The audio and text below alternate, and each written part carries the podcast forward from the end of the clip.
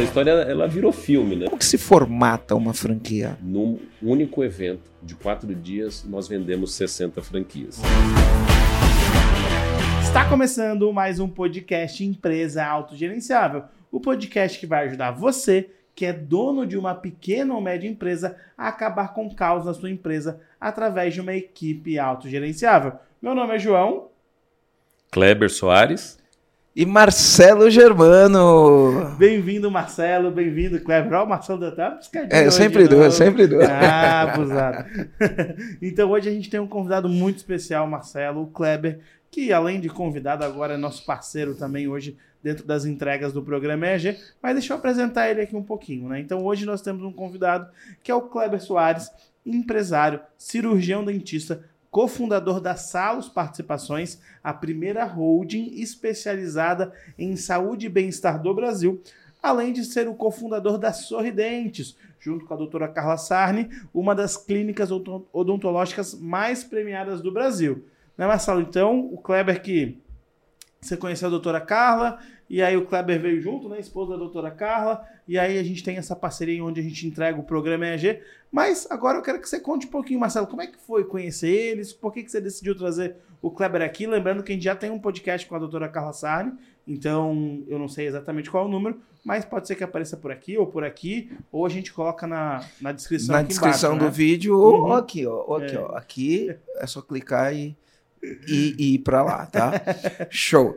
Então, é, João, eu gosto de falar que a grande empresa é a pequena empresa que fez a coisa certa, né? Uhum. A grande empresa é a pequena empresa que fez a, a coisa certa. Isso é uma das coisas que eu, que eu gosto de falar.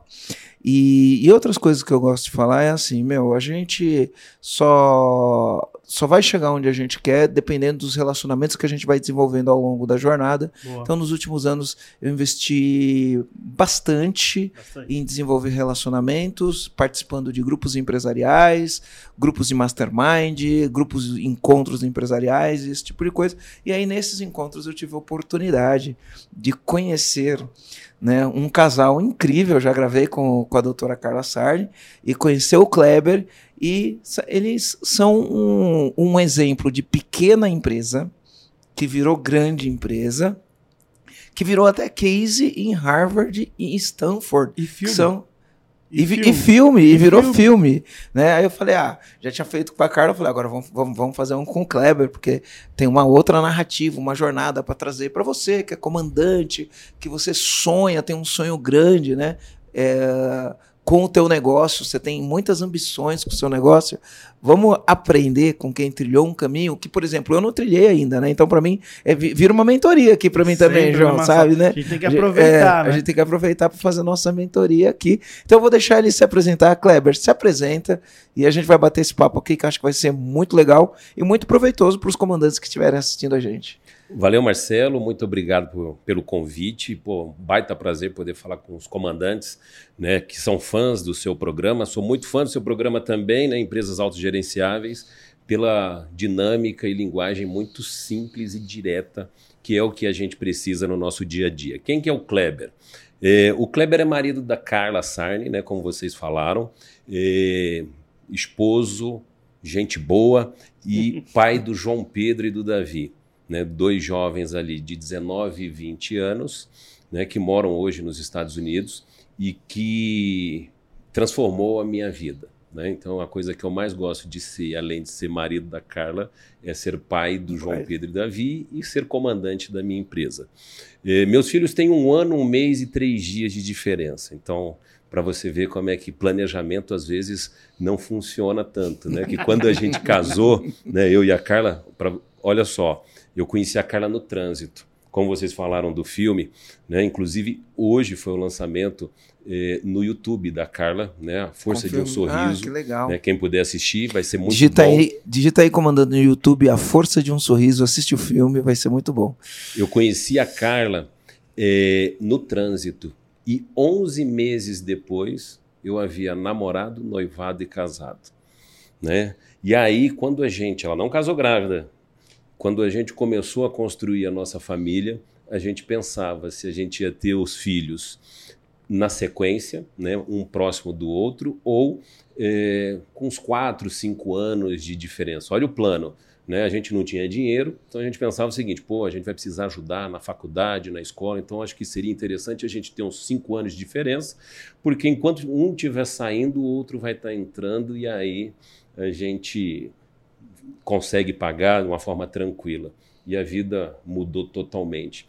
Casei, tive os filhos na sequência e a empresa tomou um tamanho bastante relevante num curto espaço de tempo. Então, esse é o Kleber o Kleber que ajuda a empreendedora Carla nos bastidores. Né? Eu sou um cara mais de back-office, sou um cara mais da organização, da gestão, e é isso que uma empresa precisa, né? da locomotiva abrindo e trilhando, é, é, abrindo caminhos ali e um time dando um respaldo. Verdade, sabe que eu tenho, eu tenho bastante isso. E eu vejo as pessoas reclamando de sociedade, né? Eu vejo muitas pessoas reclamando de sociedade, enfim. Existem muitas crenças, né? Eu sempre falo, cara, a melhor coisa que você tem é um sócio que te completa. Né? Então você tem um empreendedor que vai desbravando e aí você tem um sócio que completa que bom de execução. É o meu caso lá, eu e o Rogério, né, na nossa sociedade. O Rogério é um bom executor, eu sou um desbravador também. Eu acho que isso é de fundamental importância. Mas você contando a história, eu lembrei de um negócio que aconteceu comigo quando, quando eu casei, né? A gente casou e falou assim, ó, quando, quando, quando eu casei, eu estava num momento financeiramente bom, assim, já. Já tinha passado pelos perrengues iniciais, já estava já, já, já num momento financeiro bom. E aí, quando a gente. Mas estava mas trabalhando assim, ó, é, no ritmo intenso, né? E aí, quando a gente casou, a gente falou: ó, não vamos ter filho agora e vamos viajar bastante. E aí, depois que a gente viajar bastante, a gente planeja filho. Bom, beleza. O primeiro filho veio. A primeira filha veio cinco anos depois disso. Mas já tinha né? viajado bastante. Não, aí é que tá. Nesse período, a gente trabalhava num ritmo tão intenso, tão intenso, não deu tempo. que a gente não fez quase nada. Não, não que não fez nenhuma viagem, mas fez poucas viagens significativas, bem poucas viagens significativas em cinco anos. Quando a minha filha tinha um ano e oito meses, a gente já tinha viajado, acho que pelo menos seis vezes mais do que o que a gente tinha viajado nos últimos cinco anos com minha filha pequena. Inclusive, ela foi para a Copa do Mundo da África com a gente, né? Então você vê como às vezes as coisas que a gente planeja não é exatamente aquilo que acontece. Enfim, mas isso não tira o foco da planeja, do planejamento. A gente vai falar um pouco sobre isso. Né? Tem coisas que são mais. Tem coisas que são mais. É, no nosso controle, né? E tem coisas que nem tanto tá no nosso controle assim, né? Então, às vezes tem algumas coisas que falham. Mas lembrei disso, gostei, gostei de lembrar disso daí. Eu acho importante essa visão do, do, planejar, né? já que nós estamos falando com comandantes, empreendedores. Eh, eu falo que é importante o empresário estar tá sempre com o radar ligado. Né? Então, quando nós começamos o nosso negócio, eh, a gente tinha um modelo de negócio que tinha sido desenhado pela própria doutora Carla assim que ela saiu da faculdade. Então, o que, que um dentista faz logo depois que se forma? Ou ele monta um consultório em cima de uma padaria, ou ele monta em cima de um açougue. Então, assim, é, a Carla optou para montar o consultório dela em cima de uma padaria, num bairro bastante simples da zona leste de São Paulo. Nessa época eu era militar, fui sargento do exército e é, quando eu conheci a Carla, a gente, o primeiro encontro foi praticamente no consultório. E aí eu olhava o movimento do consultório tal. Rapidamente a Carla, muito ligeira, colocou eu para ajudar no administrativo. Nessa época eu já não estava tão operacional, eu, ajud... eu já trabalhava no administrativo no quartel, então mexer com papel, organizar as coisas ali, eh, rapidamente eu consegui gerar valor ali para o consultório da Carla. Então eu consegui corrigir algumas coisas ali da administração, mas eu percebi ali também que era um consultório muito cheio lotado de pacientes e que tinha uma dinâmica muito legal. A Carla ela veio do varejo, né? então ela, a família inteira é comerciante. E o fato dela ter nascido num ambiente comercial e ter se formado numa, numa disciplina, numa carreira extremamente técnica, trouxe um equilíbrio muito bom.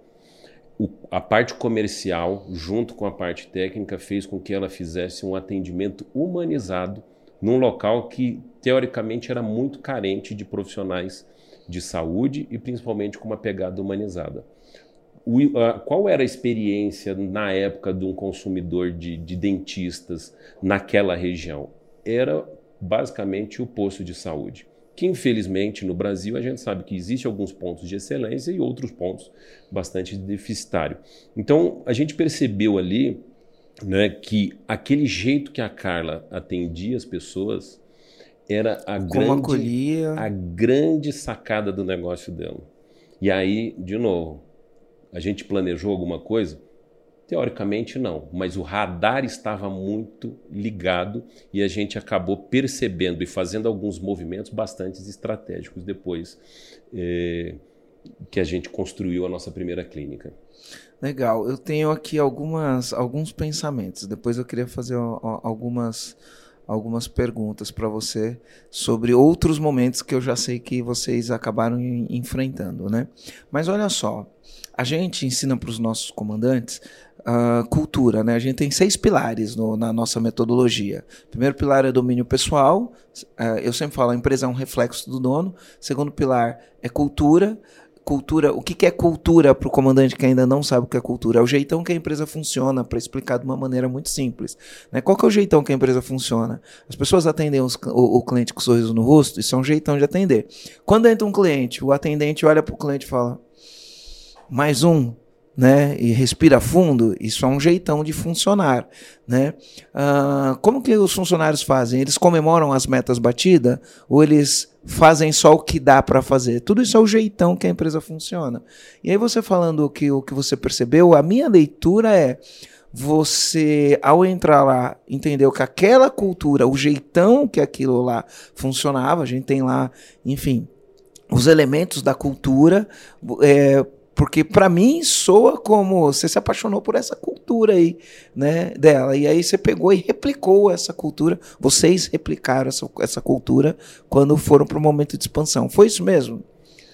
Exatamente. É cultura, dependendo do nosso tamanho, né, a gente faz de uma forma tão natural que a gente não percebe. Mas a partir do momento que você quer perpetuar o teu negócio e expandir o seu negócio, quando você entende que esse jeitão, como você falou, ele gera valor, bingo. Né? É a única forma de você replicar o teu negócio é justamente você sendo né, o embaixador dessa cultura. E qual foi a cultura que a gente, bem resumidamente, percebeu na época? É, que a gente usa até hoje, inclusive, e eu uso é, a nossa simbologia né, como cultura, uma árvore. É, naquele momento nasceu a raiz das sorridentes que virou né, a célula máter do grupo Salos como um todo. A, a Sorridentes ela nasceu para oferecer acesso às pessoas. Então a gente cresceu ali, gente, ali era o ano de 2000, 2001, né? A gente viu aquele boom econômico, aquele boom demográfico muito bom que aconteceu, onde as pessoas estavam consumindo muita coisa.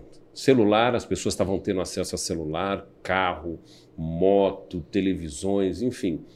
Por que a gente, como profissional da saúde, não também aproveitar esse boom econômico e colocar na, na, cabeça das pessoas a importância de cuidar da saúde bucal? Então, dar acesso foi uma missão nossa para oferecer para aquelas pessoas. Então, a gente oferecia um preço justo, eh, linhas de financiamento, sem abrir mão da qualidade, que é também um outro pilar do nosso negócio. Então eu falo do acesso, eu falo do conforto como um segundo pilar bastante importante. E, e por que conforto é muito importante? Como nós surgimos na periferia de São Paulo, não é porque a pessoa é da periferia e que veio de uma origem humilde que eu não posso proporcionar um conforto diferenciado, eu não posso tratar bem aquelas pessoas, eu não posso oferecer um cafezinho, eu não posso dar um bom dia né, sorrindo. Então, quem não gosta de ser bem cuidado?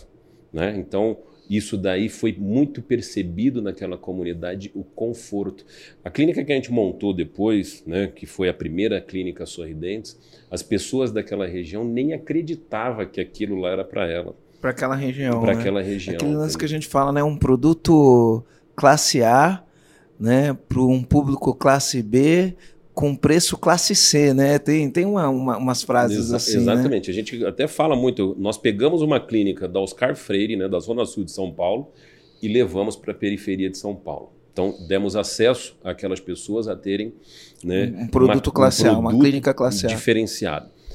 São Paulo é um grande centro, né? Um, é uma cidade global. Né? Eu tive a oportunidade de morar nos Estados Unidos, assim, nada se compara a São Paulo no Brasil. Né? São Paulo é Milão, São Paulo é Nova York, é a cidade do México. Então, a gente tem dificuldade de mobilidade. Então, nada mais justo de oferecer um importante pilar que é a questão da conveniência, de oferecer num único lugar a possibilidade de eu tratar não só da criança né, da, da pediatria, não só do idoso, do, do vovô e da vovó, mas de toda a família. Isso foi uma grande sacada na época, onde nós fomos muito resolutivos. Nós fomos uma clínica de comunidade, uma clínica perto das casas das pessoas, mas principalmente uma clínica da família.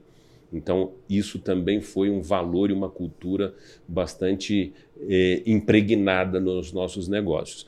Tudo isso, Germano, sem abrir mão da qualidade. Não é porque eu vendo barato, não é porque a minha estrutura ela é muito bem montada, automaticamente tem um investimento muito maior. Não é que eu tenha a melhor quantidade de equipamentos que eu vou passar esse preço para o meu cliente. O fato da gente fazer uma boa gestão proporcionou que eu comprasse bons produtos, insumos e oferecesse por um preço justo para aquela comunidade. E aí foi né, algo que caiu na graça do cliente e principalmente para o dentista que trabalhava dentro daquela clínica.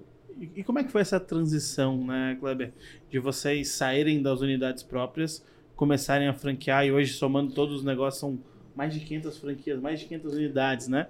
Como é que é pro, franque, pro franqueado, né? O cara que franqueia, franqueia o teu negócio, é, receber toda essa estrutura, receber toda essa cultura, aplicar ou seguir isso, quais são os pontos principais que você enxerga para eu, por exemplo, comprar uma franquia sua e conseguir aplicar esse carinho, esse capricho, esse amor, esse propósito, e, isso e conseguir contigo. operar, né? Porque operar. Né? Eu acho que é importante é, é, a gente entender o seguinte: como é que a gente saiu de um consultório, de uma clínica e virou é, uma, uma franquia. Eu falo que o sucesso vem da, do dia para a noite, né? Só que demora uns 10 anos ali, né? Então, nós Sei começamos é com esse modelo de clínica e que os dentistas também gostavam daquele modelo. Os dentistas que trabalhavam dentro da clínica queriam montar um negócio como aquele. E aí, né, eu já tinha sofrido na mão de pedreiro, de, de, de pintor, aquela coisa toda. Eu falei, gente, ó, eu não quero saber de construção. Eu coloco os equipamentos, você toca a obra e aí seria uma filial daquele modelo que estava dando muito certo. E assim nós fomos. Um dentista queria montar, a gente montava, tocava, ele, ele tocava a obra, nós colocávamos os equipamentos e assim foi a vida até a gente atingir a marca de 23 unidades. Então, o que, que acontecia na época? Como nós começamos na Zona Leste de São Paulo e o modelo era muito bom, as pessoas falavam: Ih, esse negócio aqui não funciona fora do bairro da Vila Cisper. Se montar no Tatuapé, não funciona. Montamos no Tatuapé, deu certo. Aí depois, ah, montamos na PEN. Então nós dominamos ali a Zona, a Zona Leste. Leste. Aí o povo da Zona Sul falava o seguinte: ah, beleza, isso é coisa de corintiano, só funciona na Zona Leste. Fomos para a Zona Sul. Então, eh, o que, que a gente fez ao longo de 23 anos? Foi testar a nossa eficiência operacional, foi testar com o nosso próprio dinheiro se o nosso negócio era replicável. E aí, quando nós atingimos 23 unidades, né, a gente resolveu virar franquia? Não.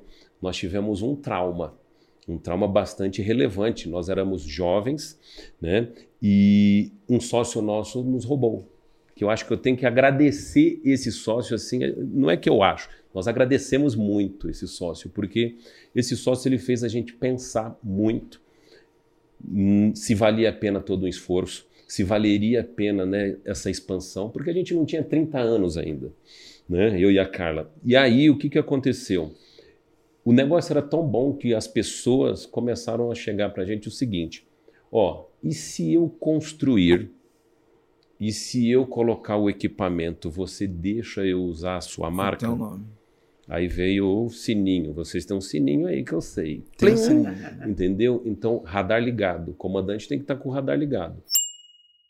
Nós percebemos o seguinte: pô, eu não vou ter que investir, eu não vou ter que investir em equipamento, não vou ter que investir em obra, é só eu dar as- os meus materiais gráficos, que eu nem pensava na força de marca nem nada, e foi uma grande sacada, porque surgiu, alguém soprou na época franquia, eu fui no Google, né, vi, Você não entendia nada de franquia até então. eu nem sabia Era o que, que era direito, Do exército entendeu? para odontologia, da odontologia para o mundo do para o mundo franchise. do, do franchise. Então, assim, eu entendi que o Habib's era franquia, o Boticário era franquia, o McDonald's era franquia, e aí eu fui buscar, surgiu a BF, surgiram ali grandes nomes do franchising, eu caí de cabeça, fui me desenvolver, fiz todos os cursos possíveis e imagináveis, e aí eu entendi que para franquear você precisa ter o tal do know-how, e aí a gente modéstia à parte, com 23 unidades, a gente aprendeu a, a ter o know-how, a gente entendeu que eu precisava, que a, que a gente precisava formatar o nosso negócio,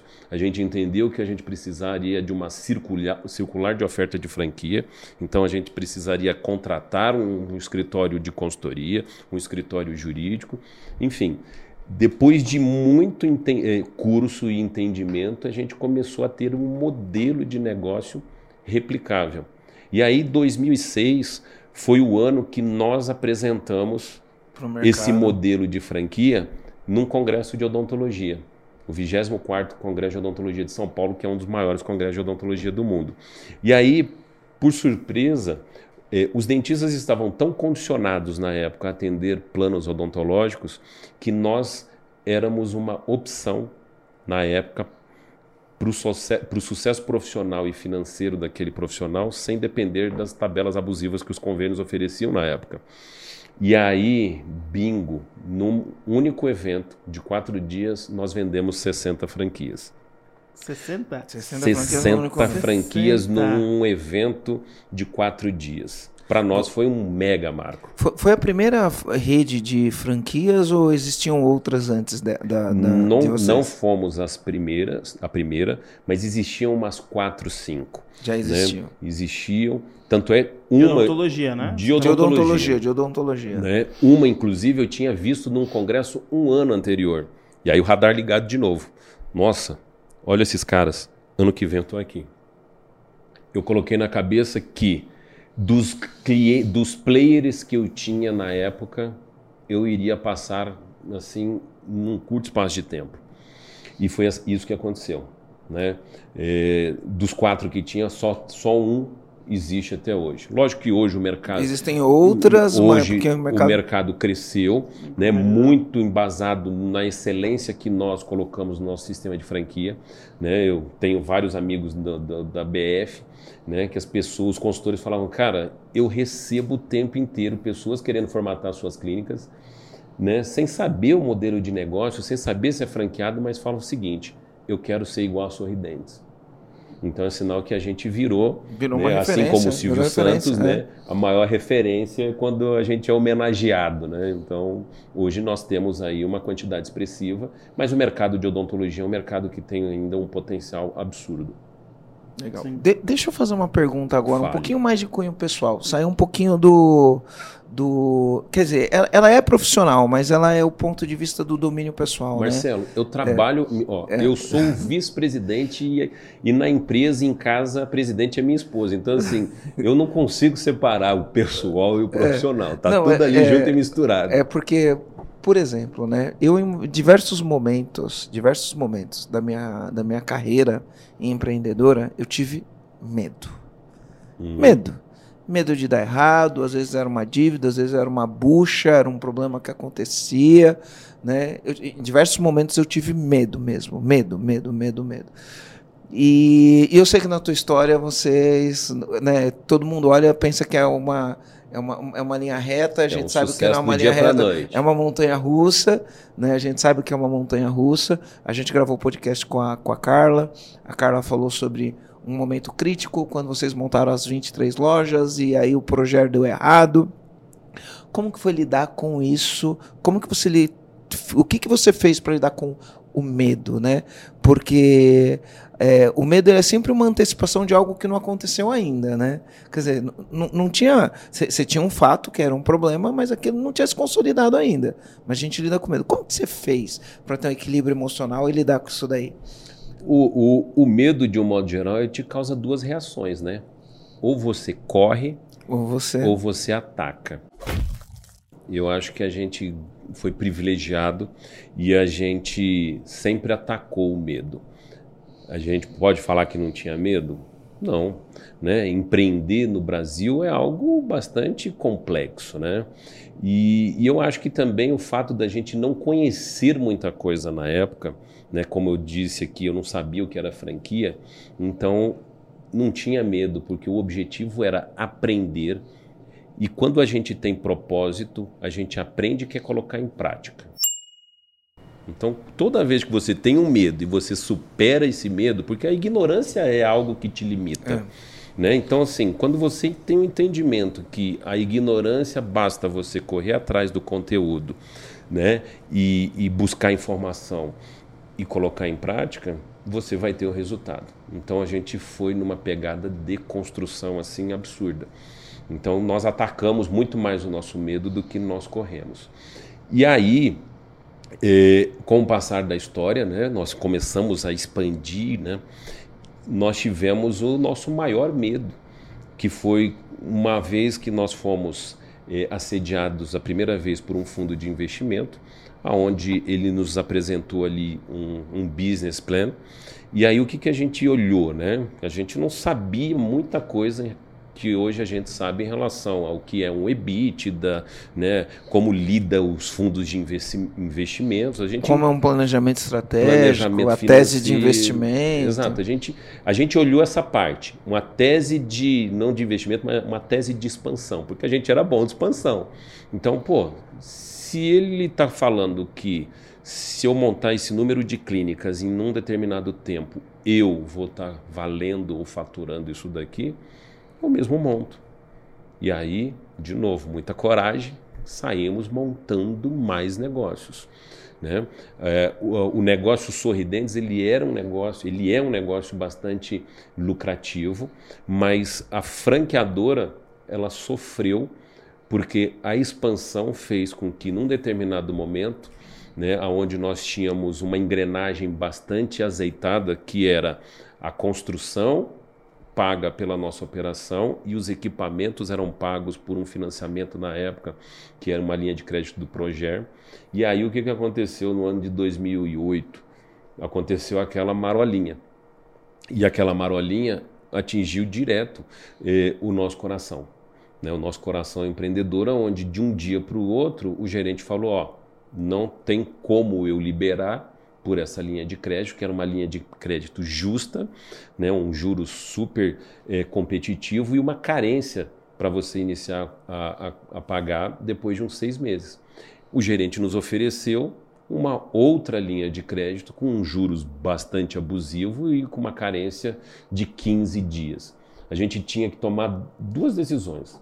Ou a gente ficava com medo e não não fazia, a, nada. não fazia nada e não abriria as nossas clínicas, ou a gente encararia aquele medo e a gente colocaria aquelas unidades em operação. E foi isso que aconteceu.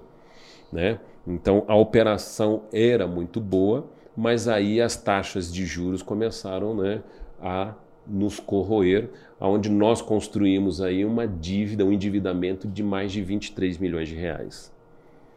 Então, como que a gente lida com um endividamento de mais de 23 milhões de reais. Quando a gente começou o nosso negócio, a gente sempre, né, foi fazendo um, um jeitinho aqui, outro jeitinho ali. Então sempre tinha na minha cabeça o seguinte: se eu vender o meu carro, eu não devo nada para ninguém. Aí nós começamos a crescer. Se eu vender o meu apartamento, eu não eu devo não nada, devo nada para ninguém. ninguém. Se eu vender a minha clínica ou as minhas clínicas, eu não devo nada para ninguém. Chegou num determinado momento que se eu vendesse tudo e Você mais os meus devendo. filhos, eu não Ainda ia tava conseguir devendo. pagar as contas, entendeu? Então foi bem desafiador. É, acho que essa história a doutora Carla conta bastante. Essa ela- história ela virou filme, né? Virou É, filme, Ela, virou essa filme. é. parte, inclusive, tem no nosso filme e ali vai mostrar bem aí, materializa muito bem. Inclusive o comandante, o Marcelo já falou o caminho para assistir o filme que agora está no YouTube, né? Então, Exato. se você quiser conhecer profundamente essa história de uma maneira cinematográfica, vai lá no YouTube que já tem esse filme que é bem bacana. Mas me fala uma coisa, né? Eu acho que é, queria puxar um pouquinho, Marcelo, para a gente entender, porque tem um sucesso muito grande nessa operação, que eu acho que vale a pena a gente explorar, né? E esse sucesso ele vem dos franqueados terem sucesso. Como é que foi para vocês, né, toda essa, é- é- essa transição e como é que foi para os franqueados conseguirem assumir essa operação com os valores, com a cultura forte que vocês criaram e eles terem que se adaptar e principalmente fazer isso dar resultado? Tem algum processo seletivo? Tem algo que é, a pessoa que quer ser franqueada ela precisa ter para vocês conseguirem liberar uma franquia? Tem, enfim, algum manual para seguir? Como é que funciona isso? Pensando não em processo, pensando em cultura mesmo, né? Porque vocês têm um propósito muito forte, têm uma cultura forte, para as outras pessoas se adaptarem, às vezes pode ser um pouco complexo. Não, é, legal. Quando a gente começou a expandir o nosso negócio, como eu falei das nossas raízes ali, o nosso propósito de oferecer acesso, conforto, conveniência, qualidade, muitas vezes eu sentava com um potencial franqueado, eu mostrava todo o meu modelo de negócio. Então eu mostrava que nós tínhamos know-how, que o nosso suporte é diferenciado, a gente tem um franchise de altíssima qualidade. Né? Nós somos case em Harvard, como você falou, né? Caramba. nós fomos, nós somos eh, a mais premiada no setor de, de saúde e bem-estar desde 2010. O ano passado nós fomos eleito a melhor franquia de todas no Brasil e são quase 4 mil marcas. Então a gente sabe que nós entregamos um franchising de qualidade. Mas, de novo, se a gente não desenhar, né, se a gente não entender a nossa cultura e, e ter a certeza que o nosso negócio entrega tudo isso, e, e você não mostrar, você acaba não gerando valor. Então, a gente acabou, numa reunião que eu estava fazendo, a pessoa não quis pagar a taxa de franquia. né? Então, nós cobramos uma taxa de franquia para você entrar no negócio, e a pessoa, por que, que eu tenho que comprar essa taxa de franquia? Eu falei, cara, eu pensei assim, a Apple vale tanto dinheiro, a Coca-Cola vale tanto, por que, que a minha marca não vale? Então, provavelmente essa pessoa não viu valor em todo o ecossistema que a gente tinha montado. E aí eu coloquei na parede um, um, um adesivo, por que sorridentes? Então, toda para o meu time de vendas, né? Toda vez que alguém questionar, ter alguma objeção, você olha para aquela parede e fala, por que sorridentes? Porque você tem que ter certeza que o que você está oferecendo para o franqueado é algo testado, é algo que vai proporcionar sucesso financeiro e profissional para aquele investidor. Automaticamente, eu já começo a dar mensagens do seguinte, filhinho, não é para todo mundo. Né? Eu não quero qualquer um dentro deste ecossistema. E aí o que, que eu coloquei nesse porquê sorridentes? E hoje virou o porquê do Grupo Salos, porque hoje nós temos várias marcas. Nosso negócio tem marca. Nossa marca é forte, investimos, reinvestimos. Né? Nós temos uma Giovanna Antonelli como sócia de uma das marcas. Nós temos a doutora Carla, que é uma grande influenciadora, uma CEO influencer.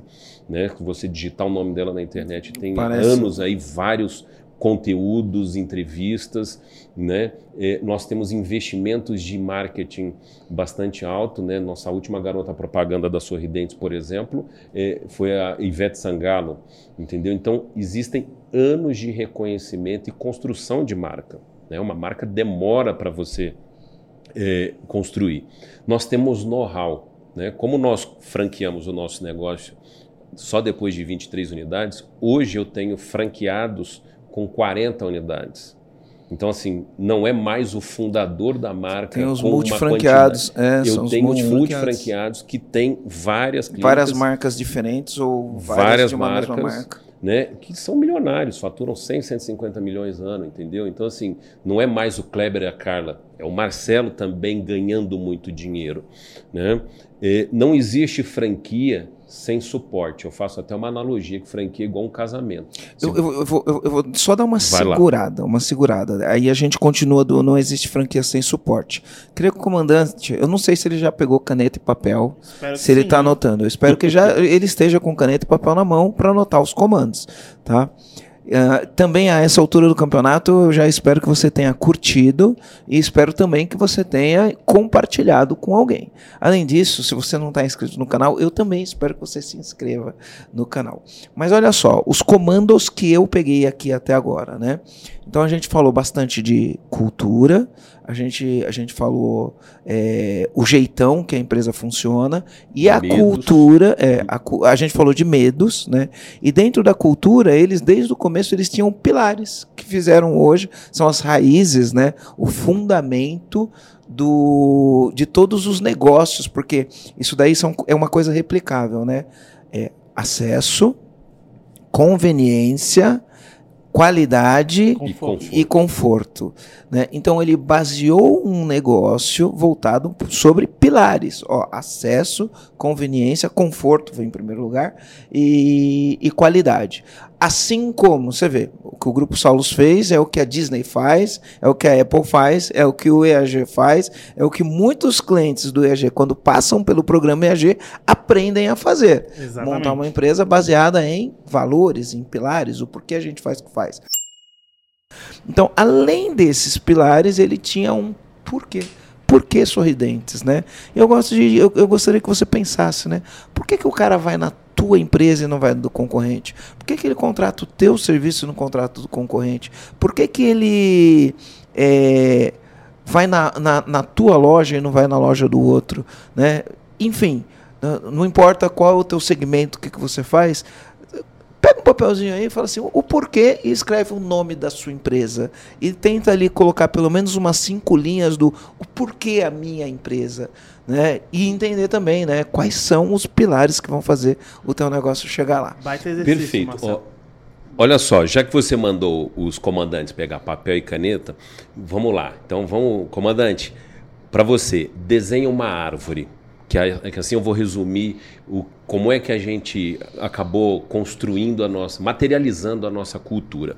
Então, as raízes de uma árvore ela é os nossos pilares, os nossos propósitos. É o que a gente quer oferecer para a comunidade, para a população. Que é isso que a gente falou, Marcelo repetiu aqui, é oferecer acesso, conforto, conveniência e qualidade. O tronco dessa árvore é o, eu como um ex-militar, eu sempre gosto de falar que o sargento é o elo de ligação entre o comando e a tropa. Então, a árvore é a mesma coisa. É o, é a, o tronco da árvore é a conexão das, da raiz daquela árvore para os seus frutos. E quem é, de quem é o papel do tronco? Eu falo que é o nosso franqueado. É o franqueado que faz com que essa cultura, né? então não é o que ele faz, é que ele se identificou. Então, quando eu vou vender uma franquia, respondendo, continuando, uhum. é, a gente, primeira coisa, tem que ter um alinhamento de cultura. Nós somos um negócio de saúde e bem-estar. Você está disposto a oferecer acesso, conforto, conveniência sem abrir mão da qualidade? Sim. Para isso, você tem esse tronco aqui. O que, que é o tronco? Marca, know-how, suporte, tecnologia, treinamento e sustentabilidade, que agora a gente está mudando para ESG. Né? A sustentabilidade ela vem do nosso DNA. A gente vai ter que fazer um podcast só para falar de ESG, porque nas grandes empresas é o assunto já alguns já de um ano para cá, uhum. mas nas pequenas e médias empresas a maioria, vou falar aqui, ó, não eu vou chutar, que que é, 80% né? da nossa audiência não sabe o que significa a sigla ESG. Tá? 80% não sabe, tá tudo bem. A gente vai gravar um podcast só para explicar o que é isso daí. Tá? Eu até, eu acho que um ano atrás eu não sabia o que era, vi uma live do Thiago Negro falando sobre isso, fui lá no Google, pesquisei para entender o que era, porque eu, eu não sabia o que era é, ESG. Eu, eu aprendi porque eu ouvi um podcast também sobre ESG, eu acho que foi do Braincast, é, ou foi do pessoal do, do Nerdcast. Foi de um dos dois, de um dos dois, né? Falando sobre ESG. E aí foi onde eu entendi um pouquinho sobre essa governança ambiental, social e corporativa que está dentro desse modelo de SG. Que é um assunto bem legal, hein, Marcelo? É, um dos porquês que a gente sempre teve foi a sustentabilidade. Era coisa que a gente escutava um pouco mais, né? Então, a sustentabilidade no SG hoje está mais voltado ao meio ambiente ali, né? E como nós viemos da periferia, a Carla, filha de motorista de ônibus, e o filho de borracheiro, nós nunca deixamos de olhar as nossas origens. Né? Então, o trabalho social faz parte do, da nossa cultura. Tanto é que a Carla chegou ontem do sertão, onde ela passou lá cinco dias com um grupo de dentistas, né, que nós temos um instituto, Instituto Salos, Salos onde nós atendemos mais de 4 mil crianças. Um Brasil que não existe para muitos. Né? Então, tem gente que vai para a África, não, não precisa ir para a África. Nós temos aqui no Brasil Áfricas. E em São Paulo, no estado de São Paulo, a gente tem Exatamente. isso. Exatamente. Né? Então, o, o braço social é algo importante e é um alinhamento de valor. E aí, né, voltando para o desenho da nossa árvore, eh, a copa da nossa árvore é o que a gente gostaria de entregar, que a gente trabalha para entregar para todos os nossos stakeholders, tá? dentre fornecedores, colaboradores e clientes também. Né? Então, hoje, como profissional de saúde, não tem como você não ser tratado, né? não tratar o paciente como único, ouvir as necessidades dele e oferecer a melhor solução, explicar para esse paciente os riscos de não tratar. Com, essa, com esse jeito de ser, o nosso objetivo é mostrar que as nossas clínicas, os nossos negócios, é o melhor lugar para você cuidar da sua saúde, do seu bem-estar. E tem dado muito certo. Que legal. Aí, ó, então eu tenho ali as raízes, o tronco, e aí você estava falando justamente do lance do suporte, né? Então você falou, pô, a gente quando pensou nesse negócio, a gente para quem vai né, adquirir o direito de usar a minha marca, ele precisa de suporte, ele precisa do know-how. Porque uh, eu vejo muitos, muitos tem, tem muitas consultorias hoje que fazem consultoria para formatar franchise, não sei o quê.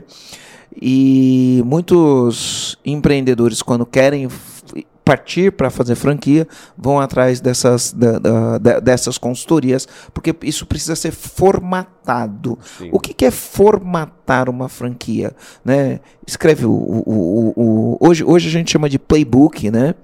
Uh, numa época passada a gente não usava esse nome, né? Como, como que se formata uma franquia?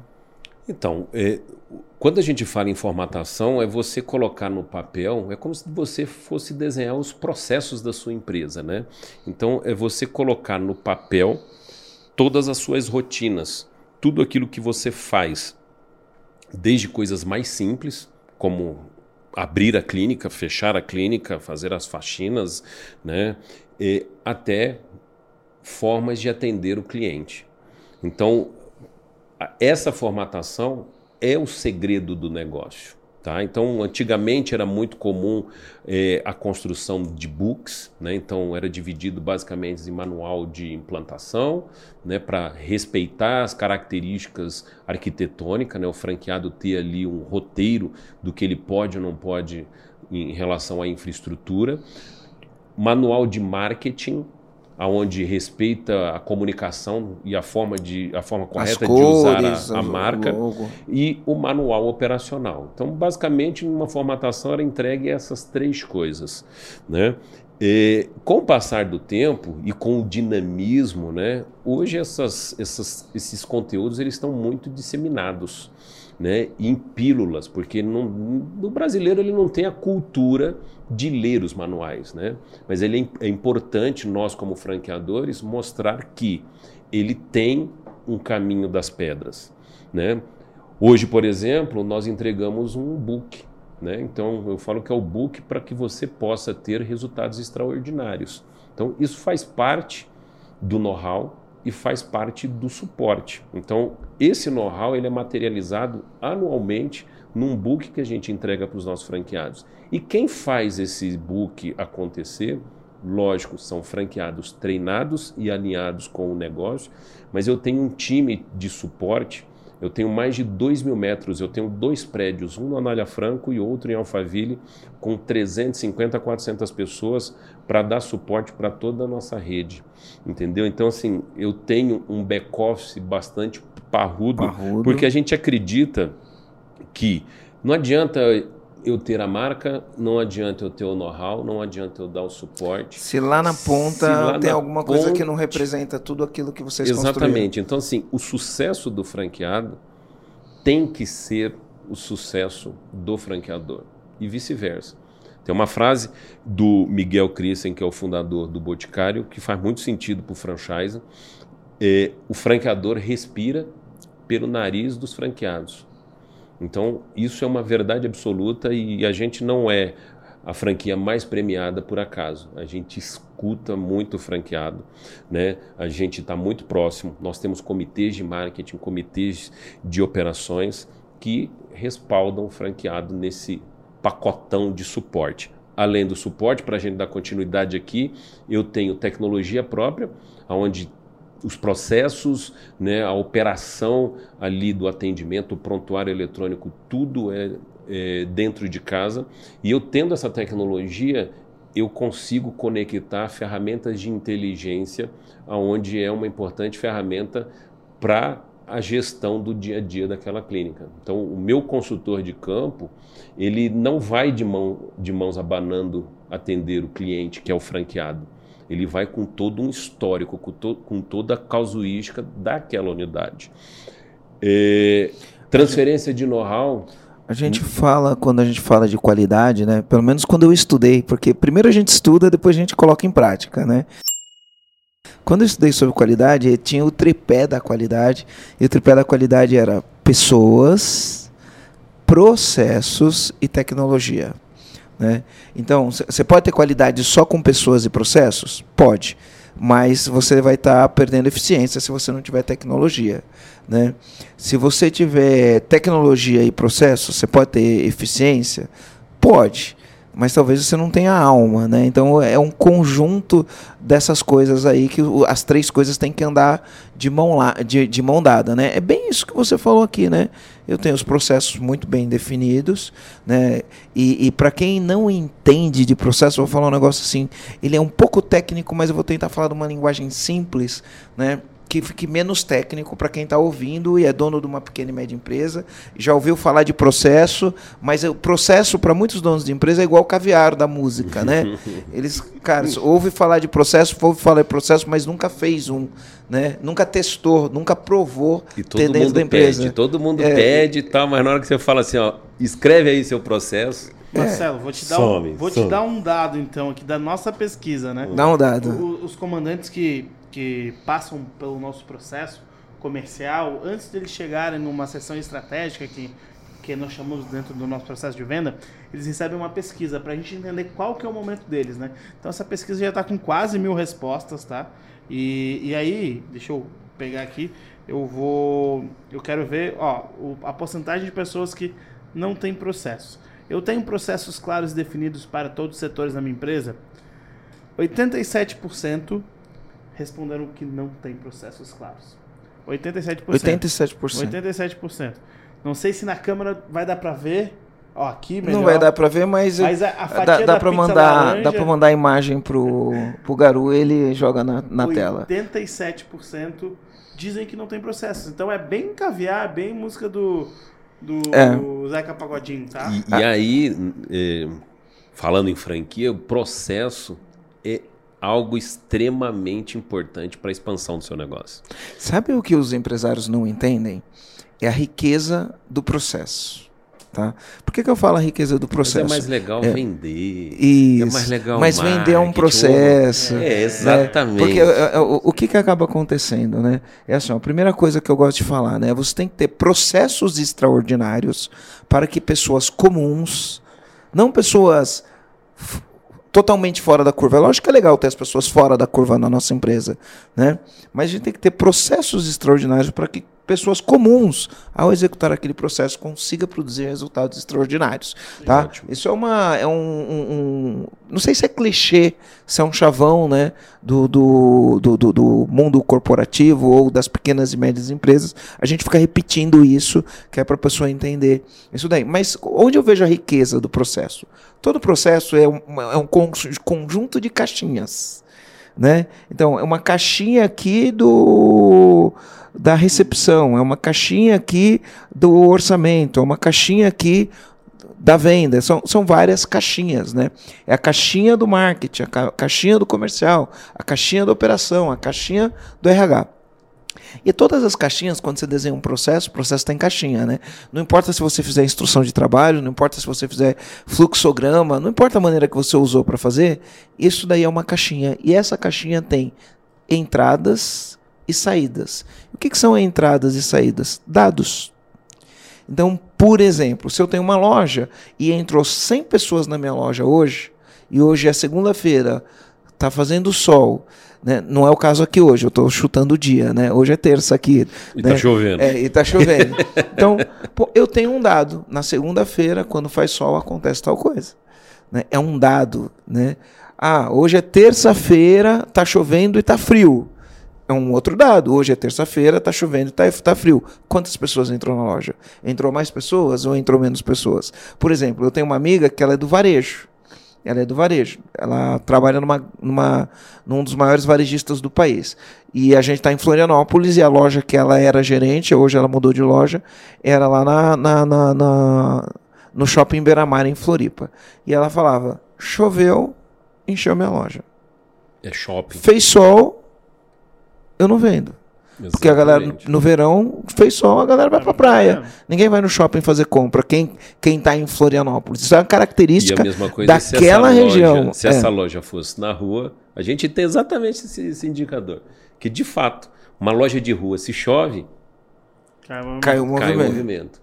Dificulta né, o acesso às pessoas a irem nas lojas. Então, tudo isso são, são dados, né? Sim. E a gente trabalha baseado em dados. E a, a inteligência, a riqueza, está nos dados. Sim. Né? É, quantas pessoas entraram, o que comprou, qual é o ticket médio, há quanto tempo ele volta na clínica ou não volta na clínica. E, e isso né? com, no nosso caso, que Com nós temos a tecnologia. a, tecnologia própria, o acesso ao banco de dados é muito mais fácil, entendeu? a Então, leitura eu- dos dados, né? Eu tenho um departamento de tecnologia, de inteligência de negócio que fomenta essas boas práticas na nossa rede, entendeu? Então é um diferencial interessante. É, o Flávio Augusto ele fala, né, que informação é poder. Então, É. a gente tem todo tipo de informação, você tem poder para tomar as decisões que vocês tomam hoje. Sai do achismo, sai do É, empirismo, entendeu? Então, é, se o comandante quer começar a brincar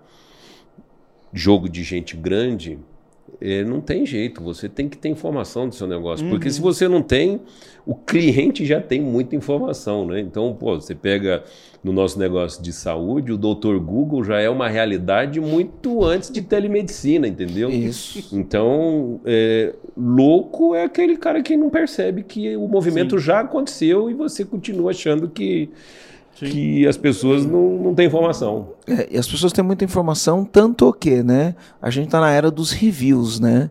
É. Então, pô, a pessoa vai no, no- no- no- faz negócio com você. Se ela achar que foi bem atendida, talvez ela vá lá no Google e te dá uns cinco estrelas e faz um comentário, um comentário. Se ela for mal atendida, ela vai lá dar um estrela e ela não faz um, comentáriozinho tipo, ah, adorei. Ela faz um comentário descritivo, né? Fui no dia tal, aconteceu tal coisa e não sei o quê. E a gente tem isso no Google Meu Negócios. Para quem trabalha com hotel, a gente tem Booking.com, TripAdvisor, Vai. né? O Uber, você vai lá e dá nota para o motorista do Uber. Enfim, tem várias maneiras da gente poder avaliar. E aí então, tem um negócio que chama reclame aqui, né? Então, pô, se você não tem processo, as chances de você cair numa cilada e esses seus números ser ruim é muito grande, né? E aí se você não tem essa inteligência de dados também, isso isso acontece. Então, no suporte vocês oferecem todo o Todo time todo o processo, né, todo time de operações é dono do suporte. E lógico, né, eh, atrás do time de operações tem todo o back-office da franqueadora. Sim. Não existe transferência de know-how sem uma área de treinamento muito forte. Né? Hoje, o teu negócio é educação e, infelizmente, é, as pessoas não, não estão vindo tão preparadas assim para o mercado de trabalho. Então, o que eu falo é que as empresas hoje viraram curva de rio. Né? Então, todo mundo que está em idade produtiva vai para o mercado e vai cair dentro de uma empresa. O que, que o empresário quer? O, Que é cara, cara- voando, quer já o cara jogando em alto nível. E não é assim. Hoje nós temos aproximadamente quase 20 mil profissionais falando entre dentistas, eh, franqueados e colaboradores nas mais diversas funções. Então, nós, como franqueadores, estamos de olho em todo essa, esse, esse pool de clientes de educação. Então, o meu centro de treinamento em Alphaville, nós temos eh, um, um centro de treinamento com mais de 200 vagas, eh, posições, que eu achei que quando a gente construiu eh, essa estrutura, eu quase não ia usar. Eu estou usando, assim, eu já estou pensando em ampliar de tanto que a gente está treinando pessoas. Então, isso é um papel importante de uma franqueadora, de desenvolver pessoas para que pessoas possam trazer mais resultados e automaticamente é, ofere- entregar né, os nossos serviços com mais excelência. Eu gostei da frase que você disse de que não existe know-how sem treinamento, né? Você não, tem, como, ter, não tem como ter know-how se você não treinar os funcionários, se não treinar os franqueados, enfim, se não treinar todo mundo, porque o treinamento ele é de, de, de 360 graus dentro de uma empresa, né? Todo mundo precisa ser treinado. E você tocou num ponto importante, né? Que você falou que a minha leitura é que a educação brasileira nos últimos anos ela piorou. Essa é a minha leitura. Eu não tenho dados para falar sobre isso, né? Eu tenho impressões sobre isso. E, e como o mundo avançou muito rápido com as novas tecnologias, o smartphone, enfim, inteligência artificial, um monte de coisa acontecendo ao mesmo tempo, é, o tempo em preparar um profissional, preparar um profissional é, para ele estar jogando, né, para ele começar na empresa jogando, né, o mercado não conseguiu assimilar. E eu falo que isso virou responsabilidade de dono de empresa. Então, dono de empresa tem que entender que além de ter uma empresa, ter que lidar com tudo que tem que lidar, ele ainda tem que se tornar uma escola, né? Uhum. O o RH não é mais recursos humanos, é uma faculdade. É, a gente na nossa empresa a gente chama gente e gestão, né? A gente não chama mais de RH. É gente e gestão, porque a gente depende de gente, tem que fazer gestão de gente, a gente chama de gente e gestão. E para as pequenas, agora qual que é o problema? As pequenas e médias empresas, né, precisam ter o, o que no mundo corporativo, nas grandes empresas, chama de TD, né, que é treinamento e desenvolvimento. As pequenas e médias empresas não têm um departamento de treinamento e desenvolvimento.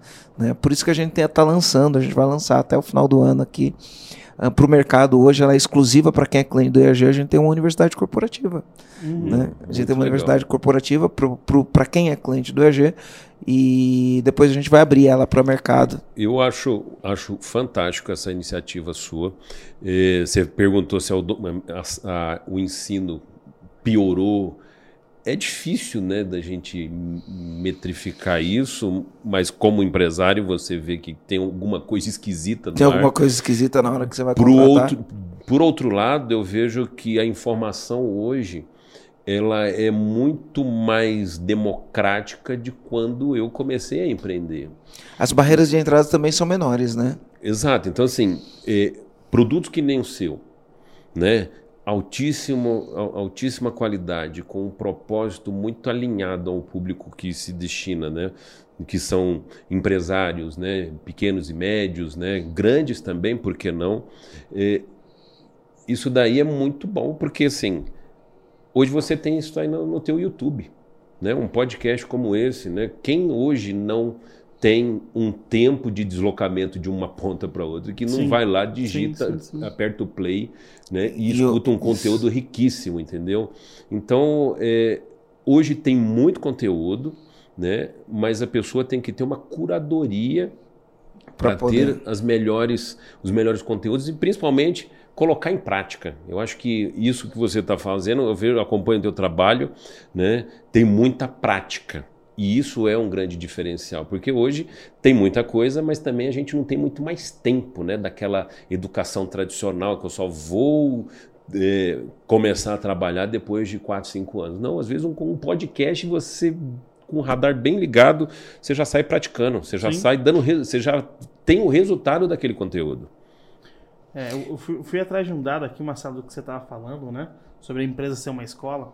É, dentro do livro A Pequena Empresa Mais Bem-Sucedida do Mundo, do Michael Gerber, é, que eu fiz um talk sobre ele, é, esse livro foi lançado por volta de 2015.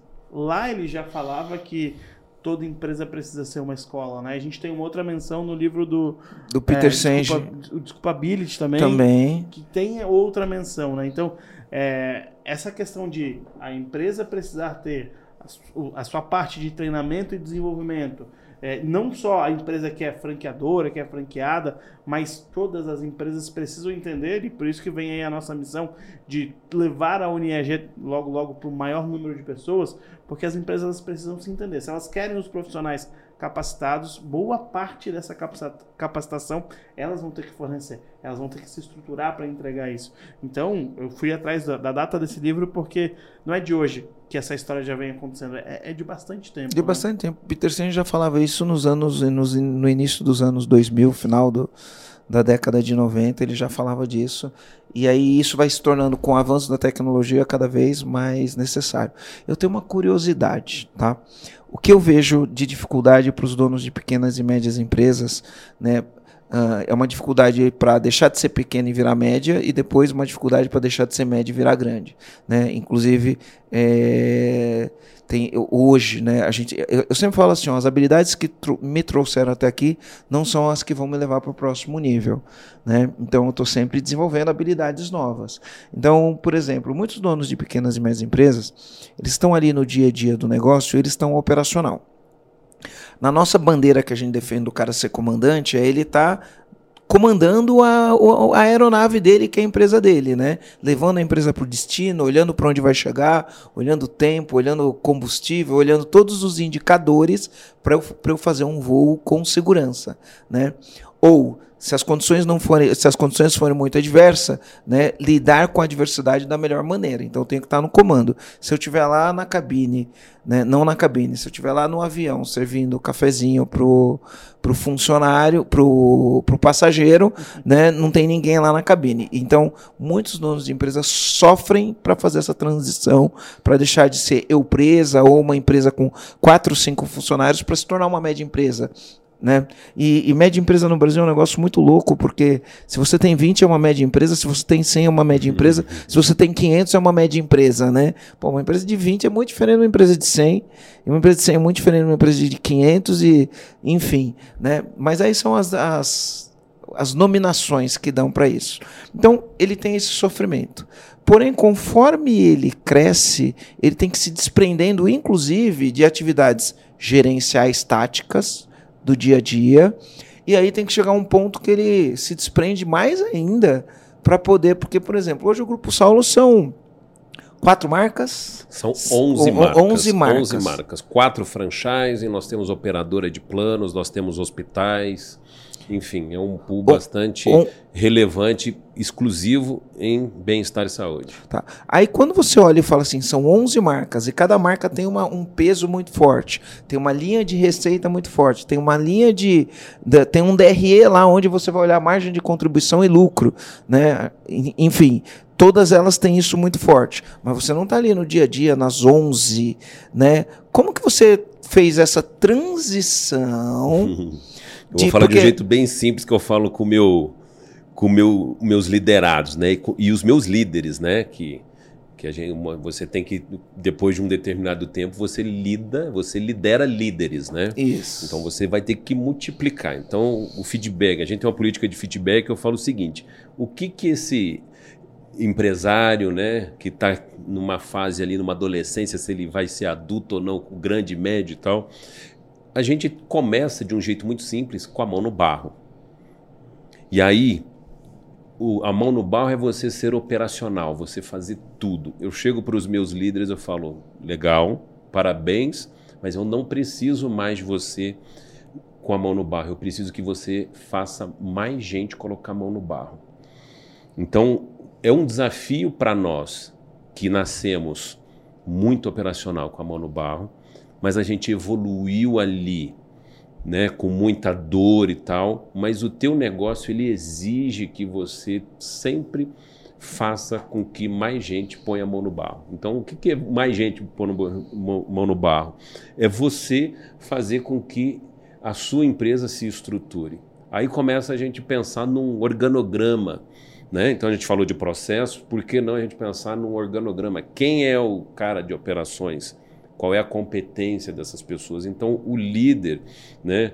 a gente acaba deixando de ser ultra operacional, você vira um, um cara que foca em gente. Né? Essa habilidade que o dono do negócio muitas vezes ele tem de forma nata e que se ele não se permitir, né, ele não vai aproveitar esse talento, porque se ele está olhando as pessoas, ele tem o talento de escolher as melhores pessoas para as posições que vai levar o seu negócio para outro lugar. E se ele está operacional, ele não consegue não vai nada. conseguir. né? Então, assim, é, é difícil, né, você ressignificar isso daí. Né? Eu acho que deve ser uma das principais dores que a gente tem, que, que o, o, o comandante tem. Não foi diferente para nós. Né? A Carla é super operacional. É, eu já sou um pouco mais estrategista, né? Então a gente acaba tendo que é, lidar com o tempo, né? E com a maturidade. Eu acho que você tem que estar predisposto, mas é, às vezes você escuta. Já quantas vezes a gente teve é, pessoas, consultores que falam: gente, vocês são dentistas, vocês não tiveram uma base. Você precisa contratar um CEO, né? E aí você... Já viu um monte de besteira acontecendo E aí isso. é. você contrata um CEO famoso de grande empresa que trabalhou anos numa multinacional. Na prática, a gente é melhor que os caras, entendeu? A gente trabalha muito mais que muitos caras que se rotulam. Então é difícil. Só que assim, você não pode né, na primeira frustração, cair no barro de novo e cair na, na, na caverna. Faz parte do amadurecimento. Faz Então, dar assim- errado, não quer dizer que é, fazer isso dá errado. Quer dizer que você fez e deu errado. Mas Exato. Hoje, a gente já tem no radar uma pessoa que vai assumir esse cargo de CEO, entendeu? Então, assim, todos que passaram, eu falo que foram grandes MBAs, mas a gente, como empresário, fundador da empresa, sabe que eu vou jogar melhor quando eu for para um comitê, Pra um né, conselho, conselho, pro conselho, aí já começa a trabalhar né? a governança. A doutora Carla subindo também, isso já está muito claro para nós. Mas sucesso para você, Marcelo, em orientar esses comandantes É, aí, gente- porque é um desafio. Não, viu? não, é, um- é um desafio muito grande, porque o, o que, que acaba acontecendo, né? A gente, a gente tem um desenho de arquitetura organizacional que a gente chama, né? E aí lá na arquitetura organizacional, no topo, você tem um cara que é o dono da empresa, né? É, o- é o topo. Tem alguns que colocam o nome de CEO, tem alguns que colocam diretor, presidente, ou tem alguns que colocam sou dono, sócio, proprietário, sei lá, cada um coloca o nome que acha mais conveniente, né?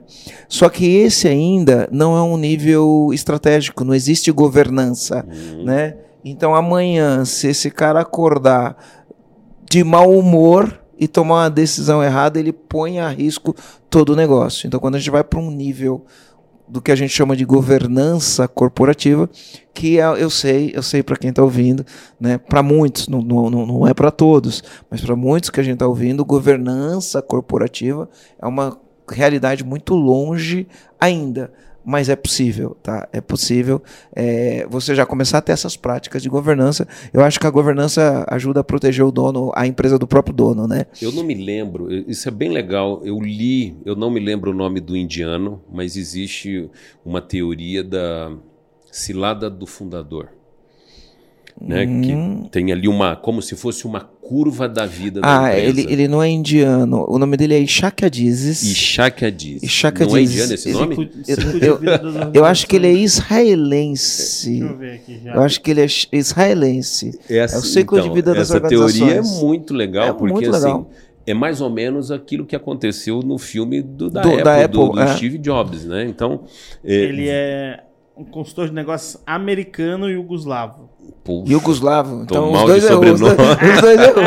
Mas o nome dele a gente o sabe. importante é que a gente sabe a teoria, né? É. É a cilada do fundador ali, né? Então, é, em algum aquilo ali representa bem a curva da vida, né? É, tanto a vida da pessoa como a vida da, da empresa, Da empresa. que chega num determinado momento que tem é, o momento toca-toca, né? Então, a empresa precisa se desenvolver, mas o fundador acaba atrapalhando mais do que ajudando. Então, assim, o, o empreendedor ali, o comandante, tem que ter muita maturidade para pedir ajuda. É, sabe que no o, o Ishaka Dizes, né? Ele, ele é um gênio, né? Então ele fala algumas coisas que são os grandes pontos de tanto que no desenho que ele faz do, do ciclo de vida das Que é um organizações livro, né? É um livro. O retratar. livro chama O Ciclo de Vida das Organizações. Não sei se é um livro fácil de achar, tá? Ah, eu tenho um velhinho que eu comprei num sebo, né? É um livro bem difícil de achar ele, não é tão simples assim. Talvez hoje tenha novas edições dele. Enfim, eu não sei, tá? Mas o que, que ele Não. fala? Ele fala dos- dos pontos de ruptura. Sempre vai ter um ponto de ruptura, né? Então, o primeiro ponto de ruptura é o nascimento. Então, tem muitas empresas que são natimortas. O que, que são as empresas natimorta? Ela nasceu na cabeça do empreendedor, mas ela não se tornou realidade. Porque se todas as empresas que nasceram na cabeça do empreendedor tivessem se tornado realidade, Qual é o dado né? do a Sebrae? gente teria um monte de empresa. Qual é o dado do Sebrae no Brasil? 88% das empresas quebram antes de completar 5 anos. né? Mas isso não são as natimortas, são as que o cara teve coragem de abrir. É. Porque se ele fosse colocar esse dado, talvez Claro. esse número fosse maior. É verdade. Porque quantas pessoas não falam, vou abrir um negócio, se compromete, fala que vai abrir, conta gente pro tá pai, pra mãe, pra tia, com um monte de uma ideia, gente. Vamos abrir um negócio. Isso, e não abre, né? É. Tem um monte de gente que não abre. Então, esse é um grande ponto de ruptura. Aí, beleza, aí os caras abrem. Né? E quando eles abrem, é o show de um homem só. A empresa depende daquele cara, ele faz tudo. Né? E aí vai chegar um ponto que essa empresa começa a crescer, que vai ter o, o segundo ponto de ruptura, que é quando ele muda né? ele, para o toca-toca, né? quando ele entra na adolescência. Por que é o toca-toca? Né? E por que, que isso é um grande momento de ruptura? Porque o dono da empresa ele entende que ele precisa não, eu, eu, eu, tenho que trabalhar as duas palavras juntos, né? Ele precisa delegar e ele precisa descentralizar.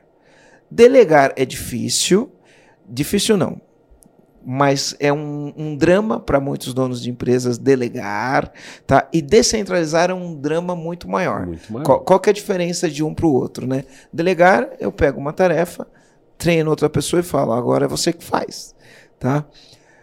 Descentralizar é, eu pego uma pessoa, dou uma responsabilidade para ela e falo, agora a partir de agora você que toma as decisões.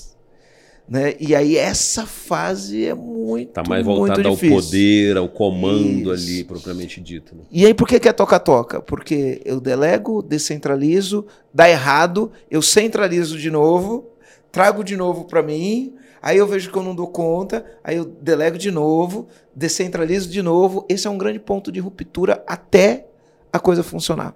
Aí funciona, vai, aí vão ter outros pontos de ruptura, mas esse é, esse é o principal ponto de Esse ruptura. Marcelo é fera, hein? É, esse conteúdo ele, ele é muito bom. Ele- é, a gente adaptou ele, a gente trouxe algumas linguagens para esse con- conteúdo, né, Marcelo? Como a empresa que ela tá madura, a empresa que ela tá A na infância, adolescência, maturidade. E é. a empresa sem causa, a empresa autogerenciável, né? Mas, cara, eu acho que o comandante que tá escutando a gente até agora, se ele tiver sem papel e caneta na mão nesse momento, ele precisa voltar ao início do episódio e reassistir com papel e caneta, porque tem muito comando E aqui. compartilhar também, né? É, não.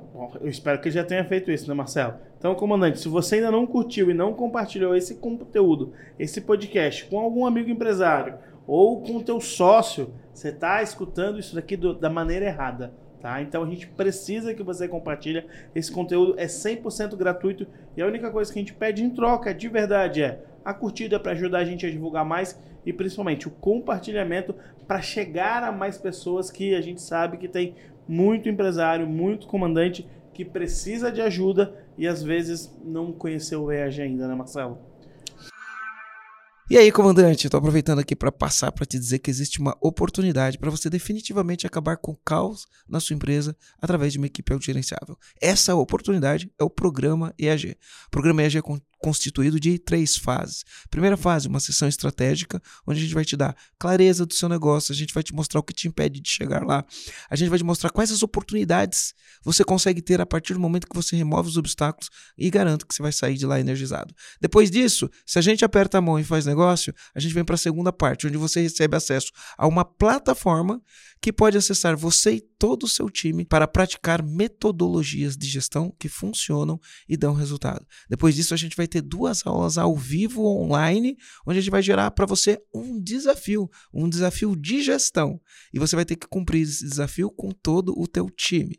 E aí a gente vem para o encontro presencial, três dias onde a gente trabalha cultura, liderança e gestão, e após isso, a gente vai fazer um plano de 90 dias. E se você quiser ainda, você pode ter acompanhamento de um especialista no método EAG. E para você acessar essa oportunidade, é só você clicar no link. Se você estiver assistindo no YouTube ou nas outras plataformas de podcast, vou deixar um link aqui. Clica lá no link, preenche o formulário e a gente entra em contato com você.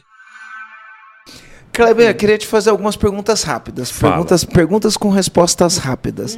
Eu nunca fiz isso. Vou Vamos começar, no vou testar ping-pong. agora. É tipo um ping-pong. Vamos tentar Tipo aqui. um, um ping-pong, né? A gente sabe que não é fácil a vida do dono de pequena e média empresa, né? Já fez terapia? Uf, Adoro. É, já teve burnout? Não, esse negócio é um luxo, né? Ter burnout é um luxo? É um luxo. Eu não- acho que quem faz terapia não tem burnout. Né, Você ainda treina todo dia. Tem uma- Exatamente, uma- você tem que equilibrar a tua rotina. tem que, tem que equilibrar toda a tua rotina. Já pensou em desistir? Sim, algumas vezes. Qual a tua maior frustração durante essa jornada? Nenhuma. Eu, eu falo para os meus filhos até. Filho, na matemática da vida, você fez a conta ali, tá no azul, celebra e agradeça. Eu não tenho frustração nenhuma. Legal. Da onde eu vim, eu acho que a gente só evoluiu. Que legal. Que legal. Se você tivesse que começar tudo de novo, por onde você começaria? Rapaz, é- isso é difícil. É, ping-pong. É, mas eu acho que faria do mesmo jeito, né? E na mesma época, hoje, é, a gente poderia usar dos artifícios mais modernos, como o MVP, aquela coisa da testagem, né? É, a gente testou muito no modelo assim, vamos, vamos, vamos, vamos que vamos, entendeu? Caramba, então hoje medo. acho que tem essa vantagem, né? As startups elas ensinaram uma forma interessante de você começar um negócio. Não partir do pressuposto de que é isso que o cliente quer, né? Faz um produto mínimo viável, põe para jogo, foi o que a gente fez, né? Põe para jogo e, e faz acontecer. Que legal. E, e para o comandante que está tá ouvindo a gente agora e ele quer se tornar um grande empresário, enfim, né? Uma marca reconhecida, qual o comando que você dá para ele? Primeira coisa, comandante, acredite no tempo. Né? O empresário brasileiro muitas vezes ele pensa que o sucesso vem de um dia para a noite. E, e empreender no Brasil requer tempo e automaticamente tempo vai trazer eficiência e maturidade. Se você pensa em franquear, conheça eh, o franqueador, mas conheça principalmente o negócio. É, é muito importante para nós franqueador que o franqueado se identifique com o negócio. Então, assim, é um negócio para a sua vida. Então, eu prefiro, como franqueador, que você se identifique e tenha uma resposta se é isso que você quer para a sua vida e, preferencialmente, que você envolva a sua família. Porque se sua família está engajada com o seu negócio, família é o suporte, é o laço para os momentos fáceis e difíceis, você vai conseguir ter melhores resultados com o seu empreendimento. Que legal. Marcelo, faltou duas perguntas aí nesse ping-pong do momento Marília Gabriela que você fez aqui. É, um filme A força de um sorriso. A força de um A sorriso. força de um sorriso. e um livro. O livro eu gosto muito da A Meta. A meta. A Meta. É, como é o nome dele, do autor? É. Não, não, eu não vou falar Go- que eu, que eu sou mal Não, de... é, eu- eu- o cara da meta, É, ele tem outro livro que chama A Eliardo. Escolha. É, Godrá. Godrá. É, Godrá. Godrá. A Godrá. meta, a meta, bem, bem resumida, é o seguinte: às vezes o comandante entra em desespero, acha que o mundo está caindo na cabeça dele. E aí, nada mais, nada menos é que você procrastinou muitas coisas. Então, teu filho está mal na escola, você tem que resolver aquela situação. Aí você não resolve. Aí você está trabalhando demais, você não está dando atenção para sua esposa em casa.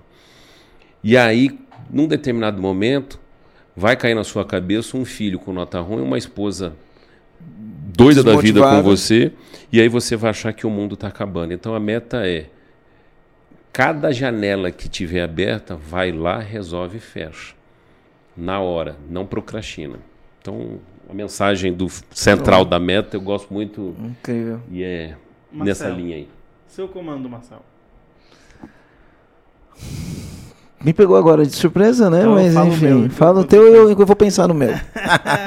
o meu comando, eu acho que é algo que me pega bastante, que é a empresa, ela precisa assumir a responsabilidade de treinar as pessoas. É, a gente tem algumas bibliografias que falam, o Marcelo fala também. É, a escola vai falhar, a família vai falhar é, e muitas vezes o governo vai falhar. tá? Muitas vezes não, o governo vai falhar. Então, o último ponto é a empresa. Se a empresa falhar nessa parte de educar as pessoas e principalmente treinar e desenvolver as pessoas, a gente nunca vai ter os profissionais necessários treinados para o mercado. Então, ou a empresa assume esse papel, ou ninguém vai fazer ele bem feito. É, Legal. A, a frase do nosso centro de treinamento, nós como franqueadores, é a- o indivíduo ele tem que saber fazer para fazer saber. Isso é franchise. Que legal. O indivíduo tem que saber fazer Para fazer para saber. fazer saber. Show de bola, vou dar o meu comando aqui, né? Então, é, processos extraordinários para que pessoas comuns consigam produzir resultados extraordinários. Eu acho que isso está na essência da franquia, né? Mas, mas isso tem que estar alinhado com pilares, né? Que são os pilares da cultura, né? Você tem que ter processos que funcionem, mas o processo sem a alma daquela cultura, né? Do porquê o da minha empresa, né? Por que a minha empresa, né? O que, que a gente leva para o nosso cliente, qual é o valor que a gente gera para o nosso cliente. Então é, é, é a soma, processos, a parte da cultura, a parte desses pilares, né? Que no caso aqui do grupo Saulos é acesso, é, Conforto, conforto, Conveniência. conveniência e qualidade, né? Você vê quatro pilares, construiu um império, né? E qualquer outro negócio que você for construir vai ser sempre baseado Sim. nisso daí. A gente falando com o Caíto, né? O Caíto ele palestrou num evento nosso e ele pegou e falou também, ele falou: todos os meus negócios vão ser baseados em três coisas, né? Moda, moda. música e arte.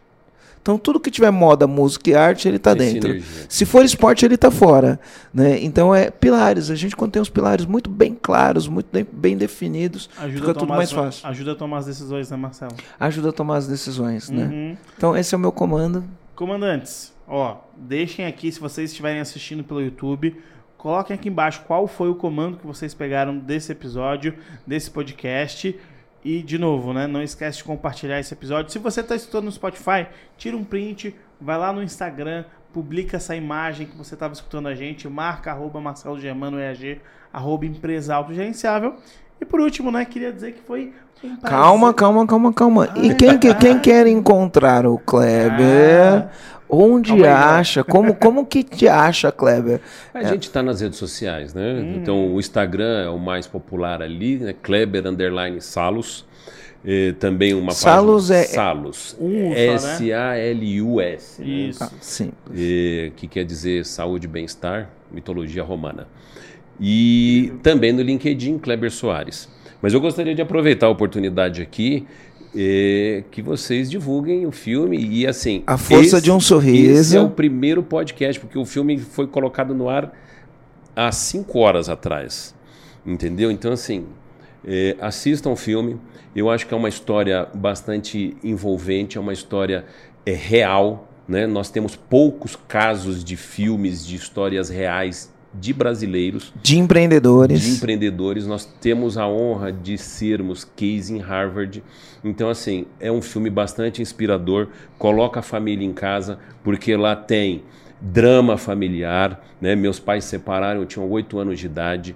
Eh, os pais da Carla se separaram, tinha ali dois anos de idade. Então, eu acho que é uma história bastante bonita de superação, que é isso que um comandante muitas vezes faz no seu dia a dia, é superar cada vez mais as adversidades. Entender que ele também pode, né? Que é possível. Vamos, vamos colocar o, o link do filme aqui. Vou colocar no- o link do filme na descrição, tanto no Spotify quanto em todas as mídias de podcast Uhum. e no YouTube a gente vai deixar o link também. Então, se Show. você que está aqui no YouTube quiser já assistir o filme baseado na história da doutora Carla Sarni e do Kleber, tá aqui embaixo o link. Aproveita aí, assiste e chama a família, que é uma história fantástica. Tá? A gente teve o prazer de ouvir um pouco dessa história pela doutora Carla Sarni e agora um prazer também de ouvir pela história, pelo, pelo o jeito de falar do Kleber. E comandantes, mais uma vez, né? Agora sim, né, Marcelo? Agora sim. Foi um prazer inenarrável ter- estar com vocês mais uma vez e fui. Fui.